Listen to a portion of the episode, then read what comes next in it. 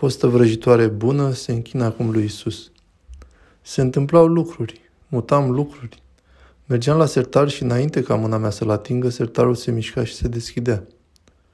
Jenny Weaver s-a gândit mereu că bălăcirea în vrăjitorie era o distracție inofensivă, până ce a descoperit ceva mult mai sinistru. Becurile explodau și se făceau praf când începeam să vorbim despre trămul demonic și cioburile cădeau peste tot pe noi. Jenny a crescut pe coasta golfului Floridei cu șapte frați. Căminul ei era dominat de părinții abuzivi care pedepseau pentru cea mai mică împotrivire. Nu era mult mai bine nici la biserica lor, unde nu se învăța despre un tată iubitor, ci despre un Dumnezeu răzbunător și furios, gata să condamne păcătoșii la iad. Mă gândeam mereu că Dumnezeu este dezamăgit de mine și supărat pe mine, așa că eram cu adevărat plină de rușine și condamnare. Apoi tatăl ei a plecat lăsând-o pe Jenny, care avea 13 ani, pe frații ei și pe mama lor în sărăcie. Îmi ziceam că nici nu eram suficient de demnă să fiu iubită, să fiu luată în seamă, să fiu îngrijită. Nici nu ar trebui să fiu în viață. Până la urmă, de ce ești aici? Ar fi mai bine dacă te sinucide. Simțindu-se neputincioasă și neiubită, Jenny a început să se taie și să fumeze marihuana. Apoi a văzut un film despre vrăjitoare adolescente care i-a arătat o modalitate de a prelua controlul asupra propriei vieți. În curând și-a procurat cărți despre vrăjitorie, Wicca și ocultism și încerca incantații cu prietenele ei.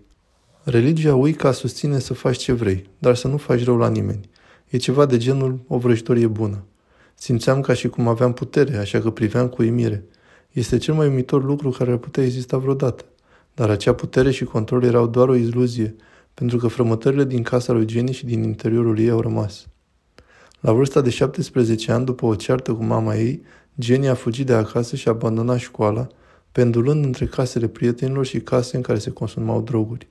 Anii următori a început să consume droguri mai grele, uneori pierzându-și cunoștința zile întregi. Eram așa de distrusă și de rănită tot timpul încât m-am implicat în cele mai nebunești lucruri pe care ți le puteai imagina și am renunțat la mine în favoarea oricui, oricând, oricum. Nu conta. Apoi s-a mutat cu o fată care provenea dintr-o familie de vrăjitoare.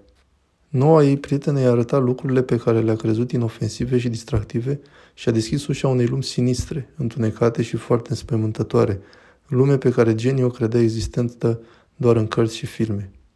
Simțeai literalmente spirite demonice trecând pe lângă tine așa cum simți un om trecând pe lângă tine, atingându-te, zgârind pereții. Auzeam, te voi sufoca până o să mori, o să te omor. Tot timpul necontenit era închinuită.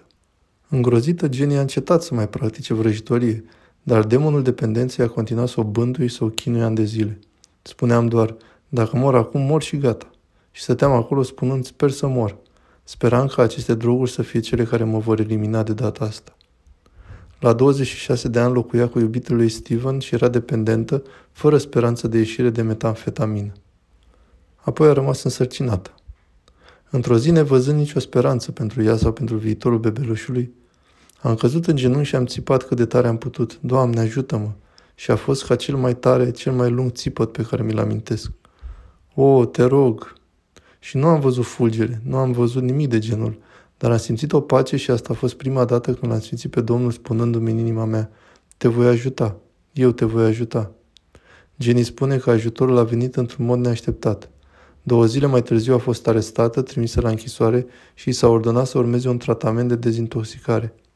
În program acolo ea a început să audă despre un Dumnezeu diferit, un Tată ceresc iubitor, milostiv și gata să ierte prin Fiul Său Isus Hristos. Într-o noapte, Jenny a șoptit o rugăciune. Am plâns, am spus, Doamne, vreau doar să mă ajuți. Chiar vreau să iubesc oamenii. Dar acolo a fost o asemenea duritate și l-am rugat pe Domnul să o ia și i-am spus, Doamne, o să-ți dau viața mea de azi înainte.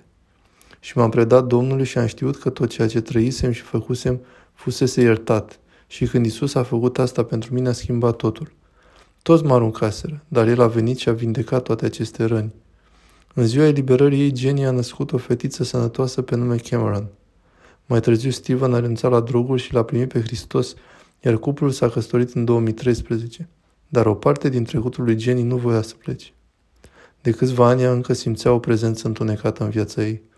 Apoi, la o slujbă a bisericii, o femeie a călăuzit-o ca prin rugăciune să se repede de vrăjitorie.